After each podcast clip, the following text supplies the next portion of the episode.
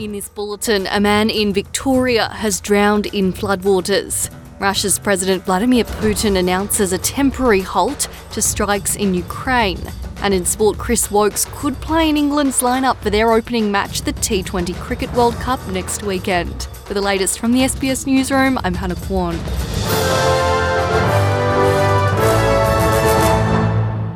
A man has been found dead at a home in Rochester in Victoria's north after floodwaters swept through the area.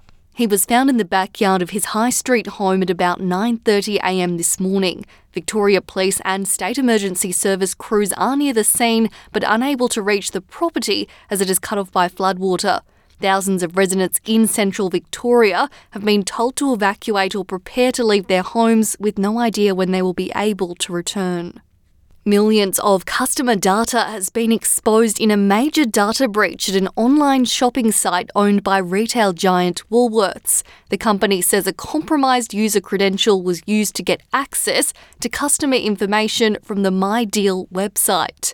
The Woolworths Group says MyDeal was in the process of contacting an estimated 2.2 million customers who were affected in the breach. The details exposed include customer names, email addresses, phone numbers, and delivery addresses, as well as birth dates for people who had to verify their ages when buying alcohol. In the case of 1.2 million customers, only their email addresses were exposed.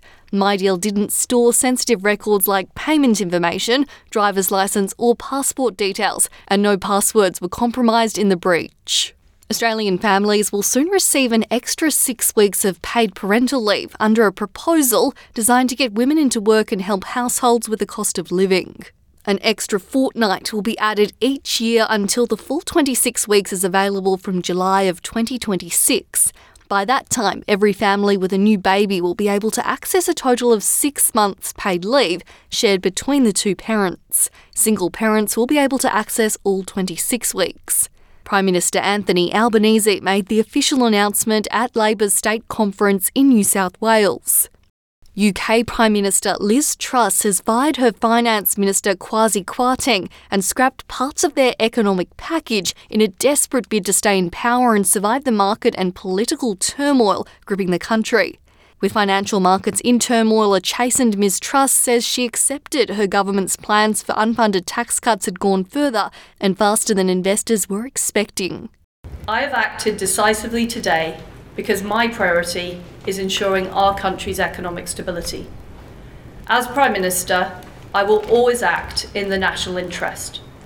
This is always my first consideration. I want to be honest, this is difficult.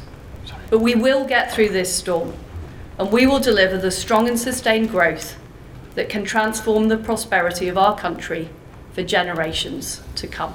The pound and British government bond prices tumbled after she spoke, with economists and investors saying her reversal of $36 billion of tax cuts was not yet enough to restore calm. Russian President Vladimir Putin says there is no need for more strikes on Ukrainian cities for now еще придется наносить? Ну, сейчас нет необходимости массированных ударов. Сейчас Right now, there's no need for massive strikes on Ukraine. For now, there are other tasks because I believe out of 29 targets, only seven did not hit as the Ministry of Defense planned, but they are going to get them gradually. There's no need for massive strikes. In any case, not for now. In the future, we'll see.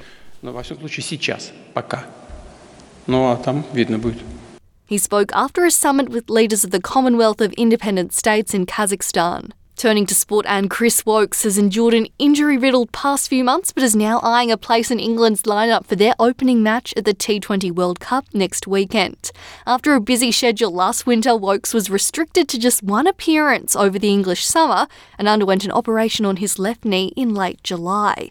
He admits he had a difficult time watching England's test and limited overs sides from afar, but has put in encouraging performances on his comeback, first in Pakistan and now in Australia. While his three wickets in the third and final T20 between England and Australia yesterday were in vain after an abandonment due to the rain in Canberra, the 33 year old Woakes is contented to be back and playing. And that is the latest SBS News. I'm Hannah Kwan.